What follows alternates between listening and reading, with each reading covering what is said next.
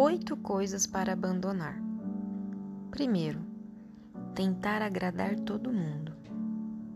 Segundo, ter medo de mudanças.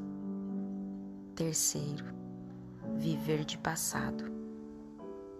Quarto, pensar demais, agir de menos. 5. Ter medo de ser o diferente. 6. Sacrificar sua felicidade pelos outros. 7.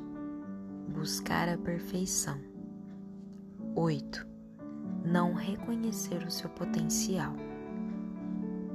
Faça isso e torne-se a melhor versão de si mesmo.